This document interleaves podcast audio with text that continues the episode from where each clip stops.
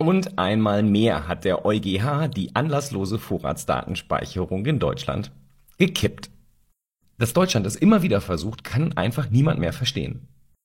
Und ein Lerneffekt setzt einfach nicht ein, denn die SPD will es tatsächlich weiter versuchen und nicht nur ein Quick Freeze, so wie Grün und FDP das wollen, sondern eine anlasslose Vorratsdatenspeicherung.